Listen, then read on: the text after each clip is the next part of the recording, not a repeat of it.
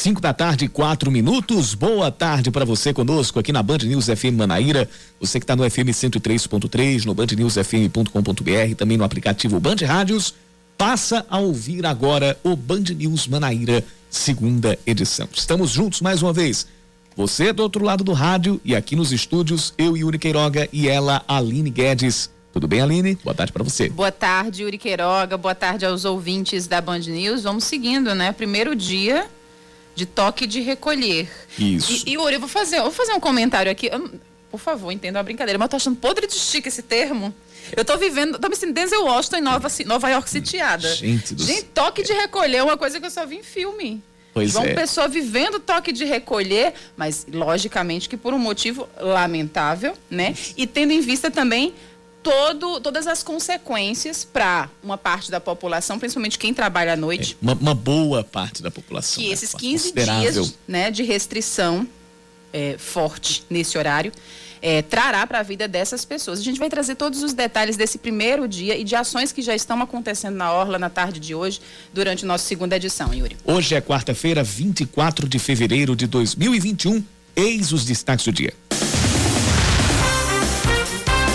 Deve pousar em instantes no aeroporto Castro Pinto avião com 39.500 novas doses da vacina Covishield, que é a vacina da Oxford AstraZeneca.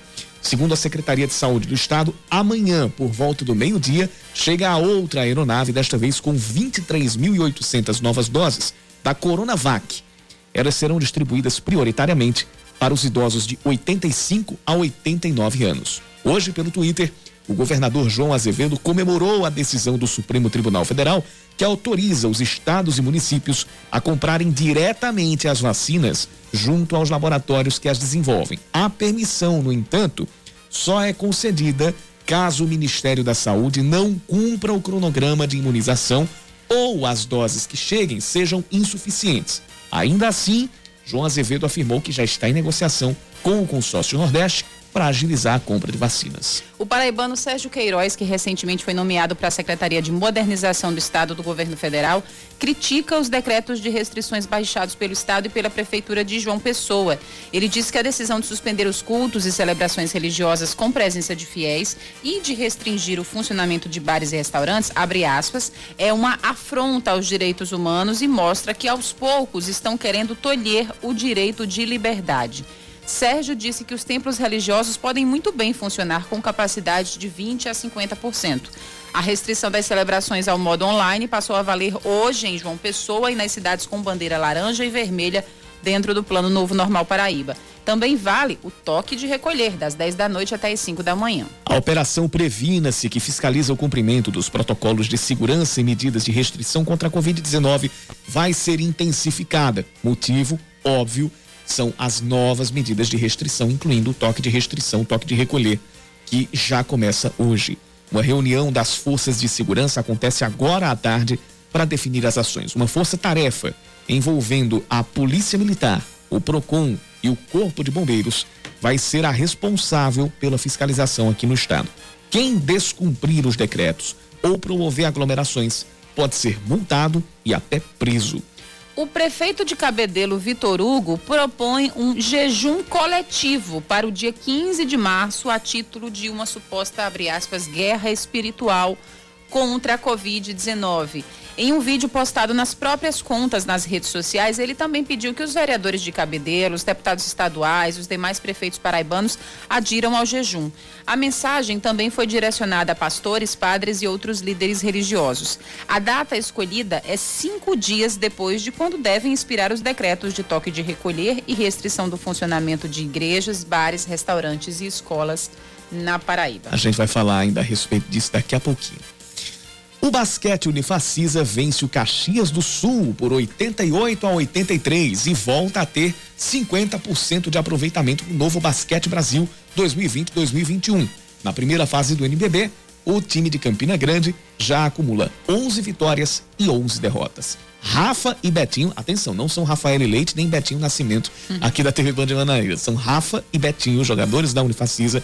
Eles foram os cestinhas do time paraibano, anotando 18 pontos cada, seguidos do americano Nate Barnes, que fez 15 pontos nesse jogo. O próximo, a próxima partida do time de Campina Grande é amanhã, às duas da tarde, contra o Pinheiros, no mesmo local que aconteceu, o, aliás, amanhã não, sexta. Sexta, duas da tarde, contra o Pinheiros, no ginásio Professor Hugo Ramos, em Mogi das Cruzes, no interior de São Paulo, onde aconteceu a partida de hoje. São 5 da tarde, nove minutos, confirmando 5 e 9.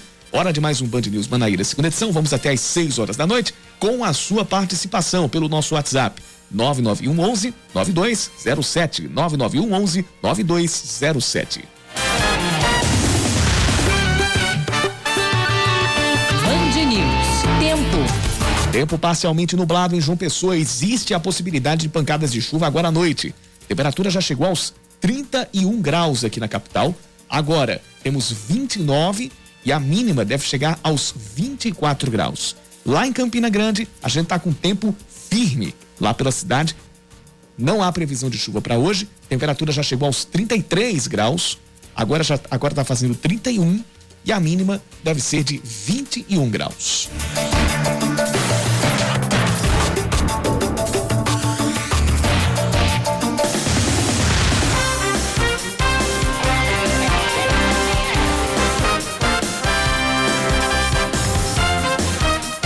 Já começamos com algumas participações aqui no nosso 991 11 9207.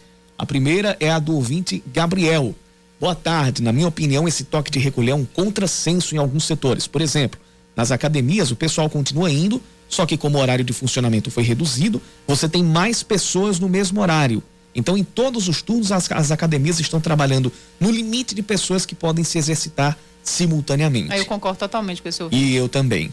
Eu acho que tem algum, alguns, é, alguns tipos de serviços e, enfim, estabelecimentos que ou fecha ou deixa ou continua, porque diminuir o horário entra naquela mesma situação que a gente enfrentou por muitos meses com os ônibus. Contraproducente. Contraproducente. Porque você vai aumentar a possibilidade das aglomerações, você não vai dar a, as condições para que se opere é, dentro do, dos parâmetros de segurança, dentro da capacidade ali.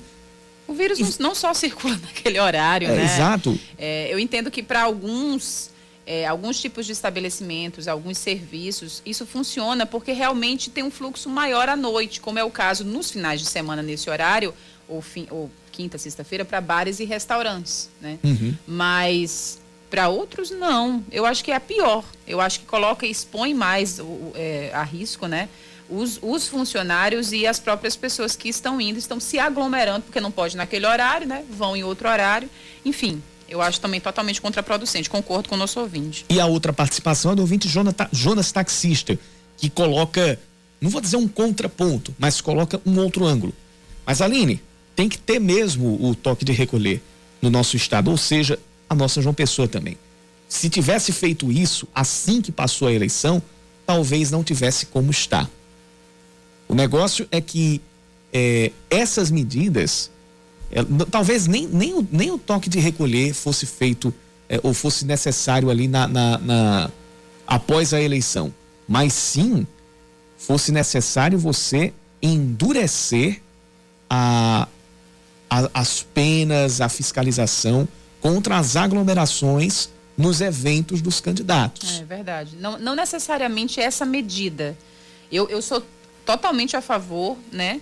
do endurecimento de medidas, não necessariamente essa do toque de recolher. Eu não sei se é a mais acertada, né? Uhum. Tipo, apertar nesse horário e deixar frouxo nos é. outros, Yuri. Infelizmente, o que, é a gente, aí, mas... o, o, que a gente está colhendo, infelizmente, é o fruto de, de um afrouxamento que não foi somente da população, mas que também poderia ter sido evitado por quem estava se candidatando, por quem estava colocando o seu nome nas eleições e terminou ali prestando um desserviço e os eleitores também prestaram um desserviço a si próprios e a si próprios e ao restante da sociedade.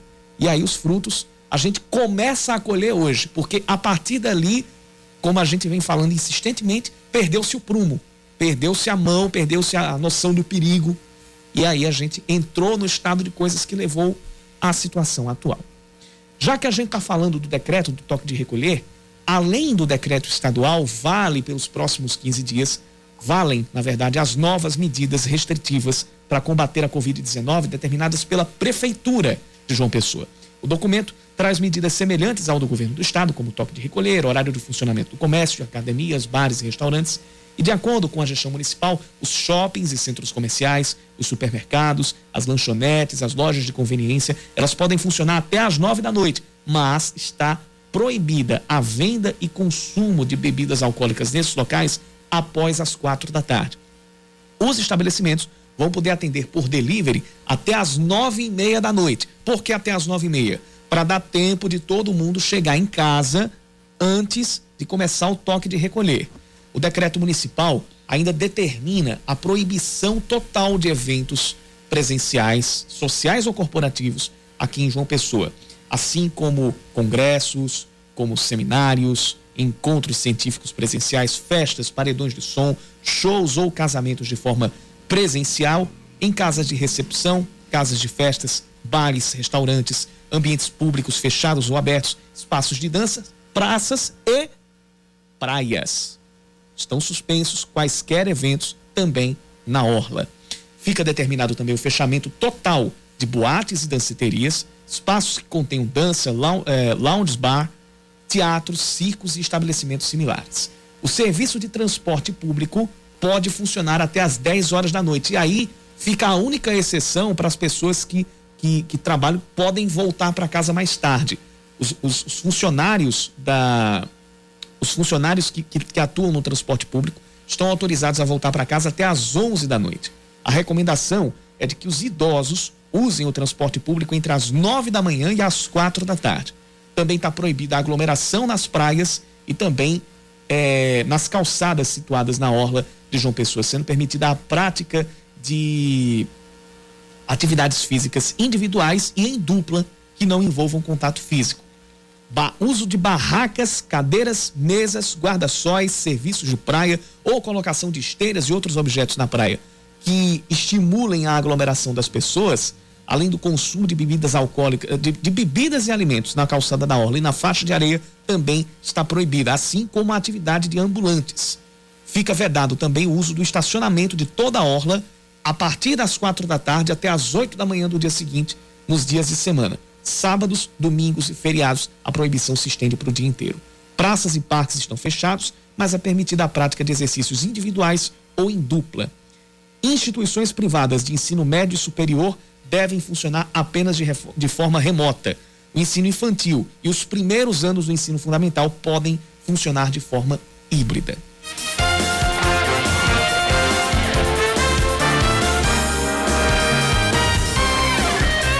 Atenção nessa declaração. Falta ponderação nos decretos que fecham as igrejas da Paraíba e deixam os bares abertos. Essa declaração foi feita pelo secretário especial de Modernização do Estado, Sérgio Queiroz. Ele, que é pastor paraibano e que integra a estrutura da Secretaria-Geral da Presidência da República, disse que as igrejas não foram as responsáveis pelo aumento de casos do coronavírus. Nós temos, por exemplo, a possibilidade de abertura de outras áreas do comércio, outros setores da economia, como shoppings, como bares, como restaurantes, mas as igrejas estão proibidas de abrir as portas. E quando eu falo proibidas, proibidas inclusive de ter celebrações com menos pessoas, seguindo todos os padrões de segurança sanitária. Nós corremos o risco de tornar algo culturalizado e a sociedade começar a olhar para a igreja cristã como um problema. Há como a gente ponderar isso sem tornar as igrejas o bode expiatório da pandemia da Covid. Bem, de acordo com ele, a medida não trata com igualdade os religiosos e viola a liberdade de culto. Ele é, antes de mais nada, inconstitucional, ele viola a liberdade de culto. Segundo, ele é, nesse momento, não isonômico o tratamento. Por que, então, pessoas podem estar ao redor de mesas de um bar sem máscaras, porque ninguém bebe, ninguém come com máscaras, e poucos fiéis não podem ter o direito de escolher estarem nas suas pequenas igrejas, sobre a decisão da Arquidiocese e da Associação de Pastores Evangélicos da Paraíba em fechar os templos, o secretário classificou a ação como louvável, mas destacou que a atitude deles não pode abranger todas as igrejas. Para ele, há uma diferença entre ação individual e imposição de direitos. parabéns à decisão da Igreja Católica, de alguns outros pastores, mas queremos dizer, como cristãos, uma coisa é o ato de solidariedade que parte de uma decisão pessoal dentro de contextos específicos, e outra é a imposição do direito, é a coação jurídica a impedir que a liberdade religiosa seja expressada, ainda que com os devidos controles. No segmento evangélico, nós temos autonomias e ninguém pode falar pelos outros sem procuração. Ela, a, ele ainda reforçou a contribuição da igreja para a sociedade e apelou para o governo do estado e para a prefeitura de João Pessoa para regularem missas e cultos.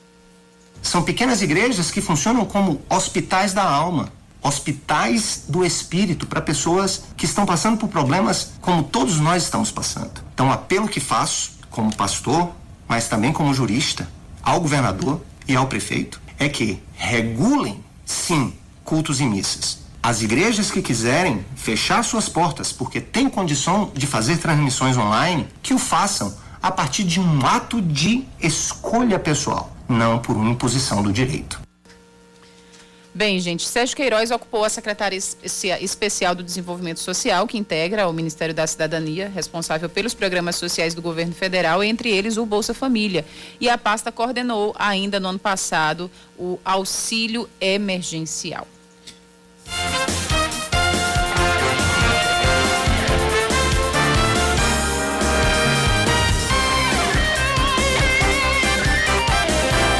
Gente muda de. A gente continua no assunto Covid-19, mas agora fala das vacinas.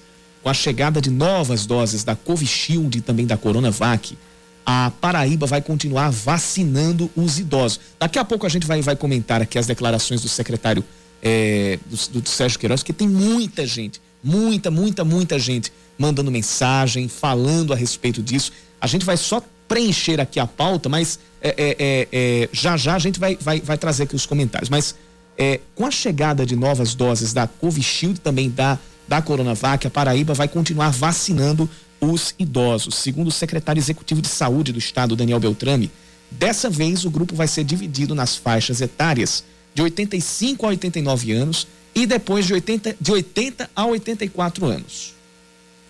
A expectativa é seguir agora vacinando idosos entre 85 e 89 anos e, na sequência, buscando a população entre 80 e 84 anos. Profissionais de saúde aguardam até a decisão uh, judicial complementar e também a chegada de novos lotes em todo o estado. A vacina da Oxford AstraZeneca está sendo importada pela Fiocruz, que deve começar a produzir nos laboratórios uh, da instituição no Rio de Janeiro a partir de março cerca de 600 mil doses por dia. Com o aumento dos lotes fabricados pelos institutos no Brasil, a Secretaria de Saúde aqui na Paraíba acredita imunizar todos os grupos prioritários até o mês de maio deste ano e, em seguida, começar a vacinar os mais jovens. Segundo Beltrame, isso indica que o plano nacional está mantido. Ministro da Saúde informa 230 milhões de doses no primeiro semestre. Aguardamos que eles possam confirmar esse quantitativo. Essas doses permitiriam que nós avançássemos da vacinação não apenas de idosos, mas também alcançando os grupos de maior comorbidade com outras doenças e esperamos também que população em geral. Para evitar um colapso na saúde pública, o governo também ampliou, anunciou a ampliação de leitos. De acordo com o secretário, até o dia 8 de março devem ser abertos 109 novos leitos, 158 de UTI. Com, e, com, com essa ampliação, a Paraíba passa de 821 para 930 o, o número de leitos exclusivos para o combate à Covid-19. Agora a gente volta ao, ao, ao assunto, no caso, para trazer as participações, que são muitas. Eu vou começar com o Aldo de Bahia, que concordou plenamente com, o, com as declarações de Sérgio Queiroz as igrejas não são culpadas. Ele foi, foi curto, é, mandando aqui essa, essa mensagem. Foi o Aldo de Bahia. É, o Ricardo Santos também diz aqui o seguinte: ele faz até uma ironia. O vírus é boêmio, só contamina na vida noturna. Os ônibus cheios durante o dia, os trens também não transmitem, nem nas, nas academias lotadas. Tem muita gente falando aqui de, das academias do horário, do horário restrito para as academias e desses impactos também. Ele, inclusive, fala da situação dele, porque ele trabalha com transporte é por Adriano, aplicativo. Né? É, não, é o Ricardo. Ricardo, é isso? Isso, Ricardo Santos, porque ele trabalha com transporte por aplicativo e está muito bronqueado com essa, com, essa, com essa decisão do toque de recolher a partir das 10 horas da noite. É, quem também fala com a gente aqui é o, é o Genilton. Genilton diz o seguinte: sobre a situação é, em que o Supremo Tribunal Federal autorizou os governadores a comprar as vacinas é, e o governador disse que o consórcio Nordeste vai comprar, mas e os respiradores que foram comprados? Chegaram? Eu lembro que, que é, esse episódio, inclusive é bem antigo, é, ele envolveu até um, uma, um mandado da Justiça Federal obrigando o governo federal a enviar esses, esses respiradores. Eu lembro que houve uma polêmica grande em relação à compra desses respiradores pelo consórcio Nordeste. Teve até operação da Polícia Federal é, é, investigando esse caso lá na Bahia, no estado de São Paulo, no estado de São Paulo também. É, e, e, sobre essa liberação, Genilton, é, é bom que fique bem claro que isso só vai acontecer se em 72 horas após a aprovação da vacina pela Anvisa, a, o Ministério da Saúde não cumprir com o envio dessas doses, ou então a, o plano de vacinação não seja cumprido, ou as doses enviadas sejam insuficientes. Não vai ser em todas as ocasiões. Se o Plano Nacional de Imunização for cumprido, e essa é a torcida de todos nós, aí vai ficar, vai ser brecada essa, essa liberação. E para fechar aqui esse, esse giro, o Adriano diz o seguinte: as academias que funcionam lotadas já estão erradas. Diminuir o horário não significa que pode aglomerar, significa menos tempo de pessoas zanzando nas ruas e aglomerando por lazer. Não dá para ter fiscais para cada estabelecimento. Infelizmente, vai morrer cada vez mais gente porque o brasileiro não entende que o vírus se espalha principalmente, mas não somente, em aglomerações e acham que se a polícia não prender, então pode aglomerar. Somando todas essas participações, a gente, a gente chega a, a não vou dizer denominadores comuns, mas a gente pode concluir o quê? Que as medidas, além de terem sido tomadas de certa forma é, de maneira tardia, porque eram providências que já deveriam ter sido tomadas num período em que era mais propício a aglomerações, a gente ainda encontra algumas algumas inconsistências. Inclusive, a tem a participação de um ouvinte, é, Yuri, o Charles Azevedo, ele mandou um áudio aqui pra gente e que eu achei super coerente. É, o final do telefone dele é o. Ah, o sim, sim, sim, sim, sim, é o Charles. Esse aqui é a última participação. Isso, gente... a última participação. Boa tarde, gente. É, eu gostaria só de fazer um comentário aqui a respeito da frase feita do momento cada setor da sociedade que agora diga que não tem culpa e que por isso precisa continuar funcionando. Daí a gente vê bares, restaurantes, igrejas, escolas, casas de shows. Não se trata de quem tem culpa e quem não tem culpa. Se trata de o que que se pode ser feito, e eu estou falando pode ser feito, nesse momento para reduzir a circulação de pessoas e com isso a circulação do vírus. Acho que essas pessoas que estão usando a frase feita estão esquecendo que os leitos de UTI estão praticamente lotados, na rede pública, na rede privada. Não temos vacina suficiente para fazer uma vacinação mais célere que garanta a proteção da população. E também nós não temos a consciência de que são vidas sendo perdidas, são famílias sendo arrasadas por conta da Covid. Então, não se trata de quem tem culpa e quem não tem culpa. Se trata do que se pode fazer para reduzir a circulação de pessoas e do vírus. Obrigado. Sou Charles Azevedo. Cirúrgico, né? É isto, é isto. A gente continua, é, tem muita, muita, gente, muita participação chegando a cada hora, mas enfim, a gente tem que seguir com as informações e a gente vai atualizando. Inclusive já tem um questionamento aqui, agora a gente, a gente começa a ter questionamentos entre os ouvintes. Sim, sim. O, o, o, o Aldo de Bahia falou, então meu amigo Charles, ou fecha tudo ou fecha nada. E o, o, o Jonas taxista diz, verdade, concordo com o Charles. O, o, Aldo, de, o, Aldo de Bahia, ele, ele vai mais na linha, por exemplo, do, do, do secretário uh, do Sérgio Queiroz, de que a, a, as igrejas estão sendo tomadas como as, as principais responsáveis. É, não sei como foi o entendimento em relação ao poder público, mas eu, mas eu posso dizer que por aqui, pelo que a gente traz no, no, no, na nossa programação, pelo que a gente pelo que a gente ouve também da, dos, do, dos nossos próprios companheiros ouvintes, a responsabilidade a gente pode colocar que é maior para um outro setor, para quem aglomera muito mais em, em, ambientes abertos, ou então quem, quem termina fazendo festa fora de hora. 5 e 29 voltamos já.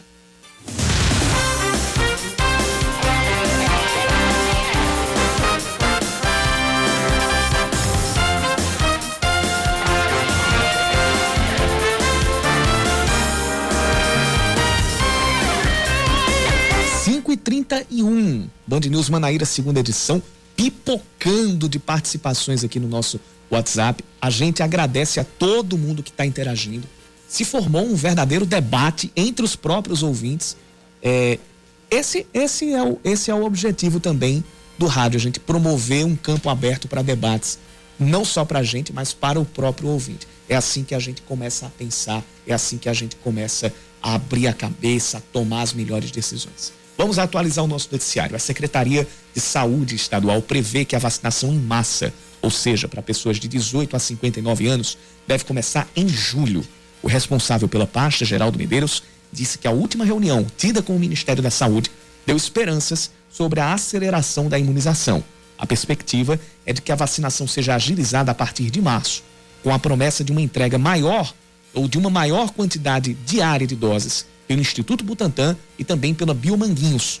Ontem, o Supremo Tribunal Federal autorizou estados e municípios a comprarem vacinas diretamente com os laboratórios, caso o governo federal não cumpra as metas estabelecidas no Plano Nacional de Imunização. A Prefeitura de João Pessoa ainda não respondeu a um questionário feito pelo Tribunal de Contas do Estado sobre o plano, o plano de vacinação para a Covid-19. A, a capital é uma das 22 cidades que ainda não prestaram as devidas informações. Pelo menos 186 municípios da Paraíba já têm pronto um plano de vacinação da população contra a Covid-19.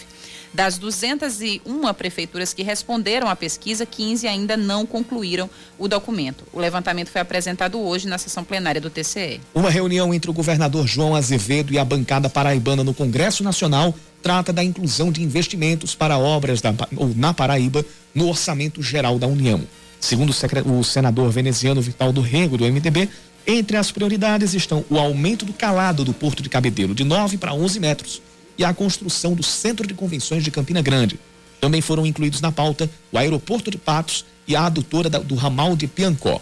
Estiveram na reunião o prefeito de Campina Grande, Bruno Cunha Lima, e o ex-senador e atual secretário de Gestão Governamental e Articulação de João Pessoa, Diego Tavares, que representou o prefeito Cícero Lucena a continuidade da triplicação da BR-230 até Oitizeiro e a triplicação da Avenida Hilton Souto Maior também foram discutidas. A Justiça Federal condena um padrasto e um enteado a cinco anos de prisão e a pagamento de multa por fraudarem mais de 25 mil reais em recursos do auxílio emergencial. A denúncia era de que eles faziam cadastros no nome de pessoas que não tinham conhecimento desse cadastro e se apropriavam indevidamente do dinheiro. As fraudes foram notadas de 21 de março a 1 de junho do ano passado, segundo o Ministério Público Federal. Os acusados podem recorrer. A FIFA condena o Atlético Mineiro a pagar 3 milhões e 200 mil reais ao técnico venezuelano Rafael Dudamel. O valor corresponde à multa por causa da quebra de contrato do clube com o venezuelano. A quantia também será corrigida com, por juros calculados no processo. A FIFA deu prazo de 30 dias para que o Atlético Mineiro quite a pendência, mas o Atlético pode recorrer.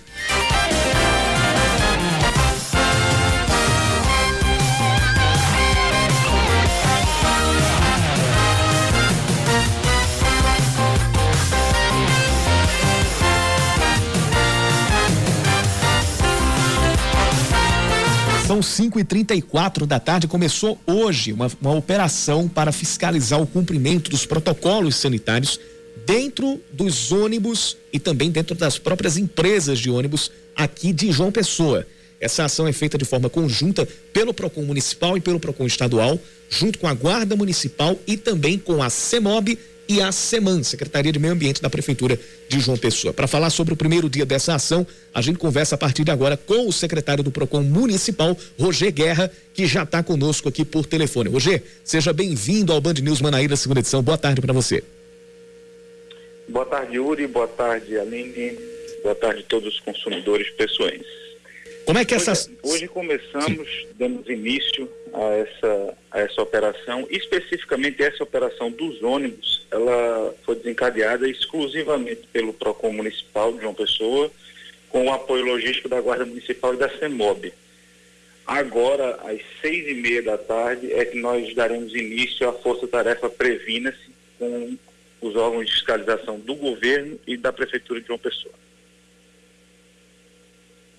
Bom, como é que está como é que tá sendo feita essa ação? Como é que como é que foi esse esse primeiro dia? Que itens estão sendo observados e nesse primeiro dia que ações foram ou que, que ações não? Que irregularidades foram encontradas é, dentro dos veículos e também dentro das próprias empresas? Isso. O Procon de João Pessoa iniciou hoje às quatro horas da manhã com suas equipes de fiscalização visitando todas as garagens das empresas de transporte público da capital é, nossa equipe foi é, é, nas garagens verificar a regularidade dos veículos, ou seja, se os veículos estavam com a sinalização para o transporte de passageiros em pé, se consta, contava o dispensa, constava o dispensa de álcool em gel, a proteção física para motoristas e cobradores, enfim, para saber se os, se os é, ônibus, se cada ônibus atendia ao checklist de exigências determinados pelas portarias da Secretaria de Saúde Municipal e Estadual. Esse foi o primeiro passo. Nessa primeira fiscalização nas garagens, nós constatamos irregularidade em duas empresas e autuamos. E todas as empresas foram notificadas para apresentarem o plano, a, a, o plano de sanitização, de higienização dos ônibus e a, e a comprovante de notas fiscais dos materiais de higienização. Na ação de rua que foi feita na Lagoa, é, nós verificamos a coisa na prática. Ou seja, se os ônibus estavam com passageiros em pé a mais do que o que é permitido, se havia proteção física entre cobradores e motoristas, se as janelas estavam, as janelas e alçapões estavam totalmente abertos, é, se estava havendo durante a rota a sanitização e higienização e nós encontramos irregularidades em inúmeras linhas. Foram 27 ônibus com, que apresentaram alguma dessas, alguma dessas irregularidades, ou até mais de uma, é, e que foram autuados, as empresas vão ser autuadas para apresentarem defesa e, em seguida, caso constatada a irregularidade, aplicada a pena de multa administrativa. Então, portanto, secretário, como o senhor deixou bem claro, é, assim como qualquer outra ação, né? Eles têm um, um prazo para apresentar defesa, não necessariamente para apresentar defesa, né? É, para regularizar aquela situação, só depois em caso de reincidência ou se não for feito o que foram, o que foram orientados a fazer, no caso a sanitização e outras irregularidades encontradas, aí sim que a punição é aplicada, né? Não exatamente. É, as irregularidades encontradas hoje já são passíveis de multa.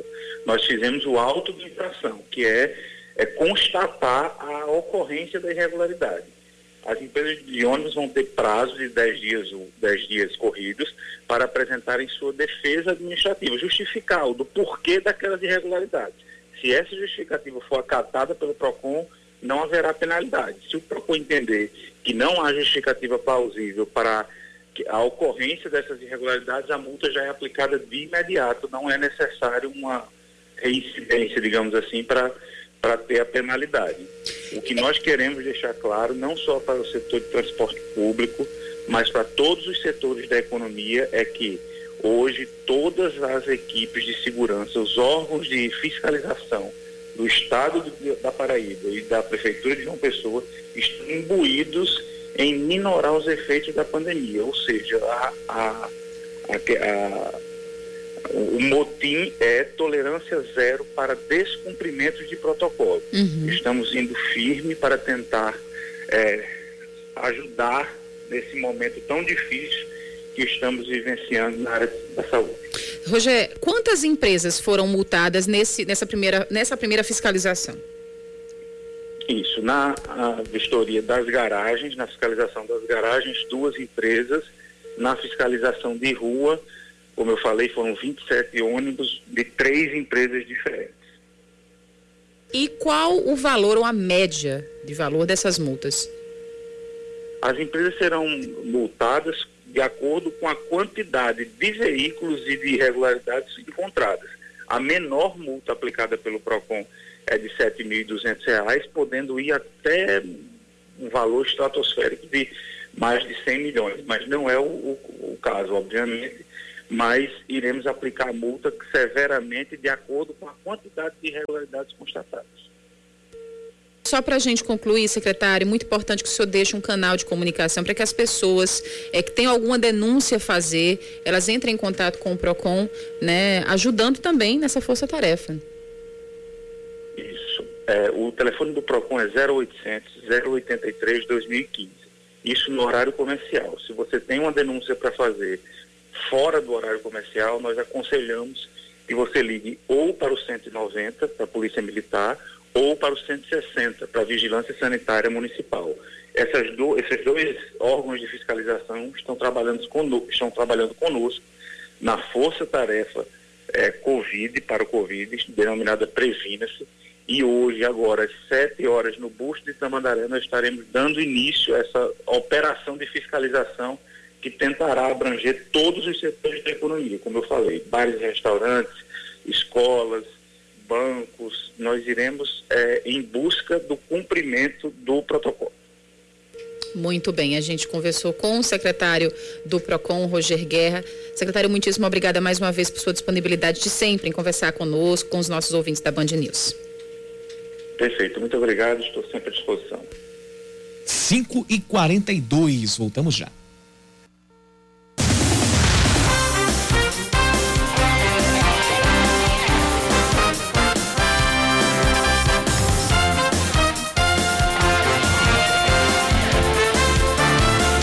Faltam 15 minutos para as 6 da noite e há cerca de 10 minutos pousou no aeroporto internacional presidente Castro Pinto o avião que traz 30, cerca de 39 mil doses da vacina da Oxford AstraZeneca contra a Covid-19. Essas doses devem começar a ser distribuídas a partir de amanhã e prioritariamente vão para idosos de 85 a 89 anos. Portanto, a primeira carga de, de doses das duas previstas de, de ontem para hoje já chegou. A carga com 23.800 doses da Coronavac deve pousar no aeroporto Castro Pinto amanhã por volta do meio-dia. Eita, Yuri, será que vai começar de novo? O quê? O Ministério Público Eleitoral apura três ações que pedem a cassação da prefeita de Bahia, Luciane Gomes. Bahia de novo, gente? A fofinha, Luciane de Fofinho. As acusações envolvem a doação de cestas básicas, facilitação de consultas médicas para aliados e aumento sem explicações da folha de pessoal no período eleitoral. O promotor de justiça Demétrios Castor aponta que houve uso da máquina pública em benefício da campanha da reeleição. As ações correm nas instâncias de primeiro grau e podem subir para o Tribunal Regional Eleitoral. O computador chega travou aqui no, no, no, nessa, nessa situação. Olha, Bahia de novo. Gente do céu, parece que Bahia é, é, vive um looping eterno de, de, de, casos de improbidade administrativa, é, é de, de investigação, investigações. Exato. Aqui, se fosse, se você fosse comparar, se fosse, se Bahia fosse um país, se Bahia fosse um país, seria um país com completa insegurança jurídica e sem grau nenhum para investimento, por exemplo. Porque quem é que vai ter confiança numa cidade onde você não pode dar dois, três passos para frente que já aparece um, um, um, alguma coisa envolvendo quem está na prefeitura, independente de quem seja. Indep a, a, coisa, a coisa é, é, profundamente grave lá na cidade de Bahia. Usando aquele, aquele, aquele meme, o cidadão de Bahia não tem um dia de paz. um dia de paz. Os Ministérios Públicos Federal e Estadual já receberam 107 denúncias de fraude durante a vacinação contra a Covid-19, que inclui gente furando fila. somente o MPF registrou 36 denúncias em 21 municípios, a maior parte em João Pessoa. O MP estadual apura 71 possíveis irregularidades espalhadas por 33 cidades. Em apenas seis dias, segundo o órgão, 20 denúncias foram realizadas. Ou seja, uma, quase sete denúncias por dia. Isso só no, no, na última semana. A votação da PEC emergencial pode ficar para a semana que vem. A apreciação no Senado estava prevista para amanhã. A proposta permanece na pauta desta quinta, mas, de acordo com o presidente da Casa, Rodrigo Pacheco, a definição de quando será a votação depende da reunião de líderes que está marcada para amanhã de manhã. A PEC emergencial permitirá o retorno do auxílio emergencial, mas tem gerado polêmica porque também altera a obrigação de investimento mínimo em saúde e educação. Os VLTs vão continuar funcionando em horário normal na região metropolitana de João Pessoa, de acordo com a CBTU. A operação continua sendo de segunda a sexta, das 5 da manhã até as 7h25 da noite. Aos sábados, o horário é das 5 da manhã até a 1h25 da tarde. Segundo a, a Companhia Brasileira de Trens Urbanos, todos os vagões passam por desinfecção e sanitização diárias e os passageiros têm temperatura aferida e álcool em gel ao entrar no VLT.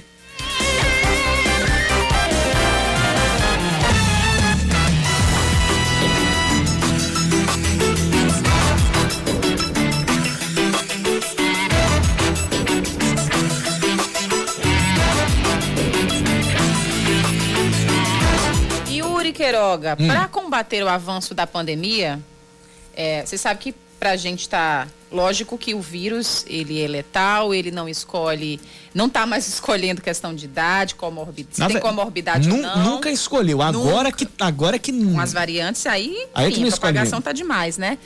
Mas enfim, aí sabe, uma proposta de um, de um, de um gestor aqui da cidade, fique sem comer. Da, da região metropolitana, né? Da região metropolitana, perdão. Fique sem comer, você vai ficar bem fraco, sabe? Aí o vírus não vai entrar. Pois é, essa medida inusitada veio lá de Cabedelo. Vitor Hugo está tá convocando a população, prefeito da cidade, para fazer no próximo dia 15 de março um jejum. Jejum coletivo, né? Um jejum coletivo. Para ele, estamos vivendo uma guerra espiritual e isso requer uma ação mais drástica. Olá, Cabedelo, olá, Paraíba. Nesse momento eu queria fazer um pedido a todos vocês, para que no dia 15 de março, todos juntos, possam jejuar fazer um jejum em prol da guerra espiritual contra o Covid no estado da Paraíba. E aqui nós vamos oficializar na Câmara de Cabedelo.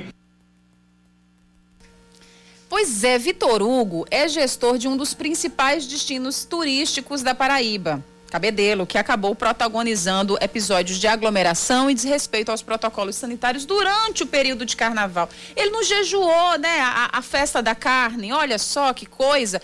Não sei se você sabia, Vitor Hugo, mas lê a Bíblia direitinho, que a gente não jejua só alimento, não. A gente pode fazer vários tipos de jejum. O político chegou a emitir decretos regulamentando atividades, mas as medidas parecem não ter sido suficientes para ele.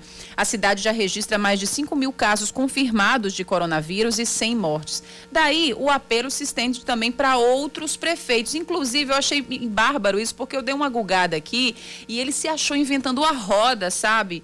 É, com essa medida que ele acha que é cristã, né? Que ele acha que é de muito bom tom para a bancada da Bíblia, os fiéis enfim, que acreditam piamente nele, que não deveriam acreditar nele, mas isso é um Ctrl-C, Ctrl-V disparado de muitos outros gestores no país, de muitas outras cidades. Você não inventou a roda não, viu, Vitor Hugo? É, o Democrata ainda revelou que vai pedir ao presidente da Assembleia Legislativa da Paraíba, Adriano Galdino, para que o jejum seja ampliado para todo o Estado.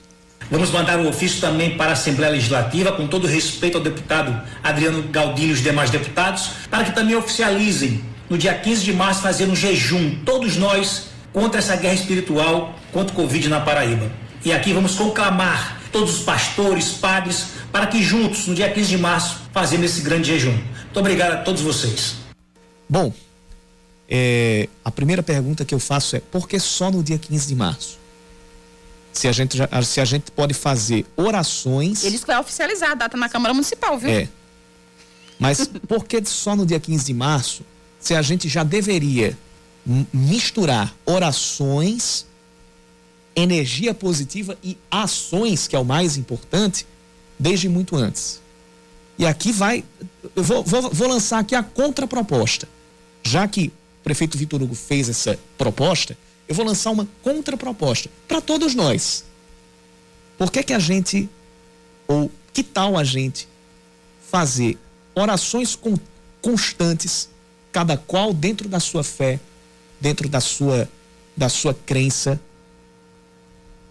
se não for oração, se, às, vezes a pessoa não tem fé, não, é, assim, não, não acredita, ou não tem, não segue a nenhuma religião, não é adepta a nenhuma religião, mas vamos passar essa energia, essa energia positiva para espantar, já que se trata de uma guerra espiritual. Vamos espantar essa energia negativa que está se traduzindo pelo coronavírus. Desde já e não com jejum somente alimentar, mas com o jejum daquelas dos exageros e o jejum daquelas de todas aquelas atitudes que podem colocar em risco a, ao semelhante, as pessoas que, que têm o maior risco de, de contágio. O maior jejum que a gente pode fazer é fazer a nossa parte contribuindo para não ter aglomeração. É como diz aqui o nosso ouvinte Adriano Vamos fazer jejum de aglomeração. e esse jejum de, aglomeração não precisa ser só no dia 15 de março. Já deveria ser desde muito tempo e pode ser a partir de agora. Pois é, Yuri. Sabe o que? Sabe, Feita a proposta. Só nos resta rezar, só, no, só nos resta orar para lidar com gestores desse, de, desse nível. Desculpa falar isso, sabe? Mas é verdade, porque poxa, quer, é uma guerra espiritual? Ok, vamos orar, vamos, né, vamos convocar os fiéis a orar, pedir a Deus, enfim, ao seu Deus, né, a sua fé, é, para que olhe por nós, né, para que deixe que esse caminho é, de contra o vírus, né, esse caminho difícil que a gente está passando, seja mais ameno para todos nós, né, mas bicho quer tomar uma decisão é, que ele falou que precisa de, de, medidas drásticas. Provoca um lockdown na sua cidade, ou então, enfim, toma uma medida mais drástica nessa, nesse nível. Né? Vai atrás de compra de respiradores, de abrir mais leitos. E não fazer um dia, decretar um dia. Vai ser decreto municipal, viu? Dia 15 uhum. de março. O dia do de jejum. jejum. O dia do jejum. É, é, é a coisa assim. Você quer, quer aparecer. Não vou dizer aparecer, mas você quer tomar uma medida é, que termina pagando de não agradável, mas seguindo a, a, a jogando para a galera, porque infelizmente é isso, e termina no final das contas sendo sendo contraproducente também. E não joga nos peitos de Deus essa responsabilidade não, viu meu anjo? Não joga nos peitos de Deus essa responsabilidade de contenção de Covid, que Deus tem nada a ver com isso, não. A maior responsabilidade é da gente. Ah, por favor, Yuri, vamos embora. Jejum dos maus hábitos, diz aqui o Fred dos bancários. Estado Leco, inclusive, mandou um grande salve para Vitor. É, é, exatamente. jejum dos maus hábitos, jejum da. A gente, inclusive, está num período de quaresma, não é? Isso. A gente, a gente está num período de quaresma. O período da quaresma nos leva à reflexão de que o jejum, ele não é somente o jejum. O jejum alimentar é o mais simbólico de todos. Mas o jejum mais prático é o dos maus hábitos e é especificamente na pandemia o jejum das aglomerações, o jejum da, da falta de prevenção, da falta de precaução para si mesmo e para o seu semelhante. É esse jejum que a gente tem que fazer e esse jejum não é somente, a gente não é para esperar até dia 15 de março, não. Se a gente esperar até dia 15 de março para fazer esse jejum, pode ser tarde demais.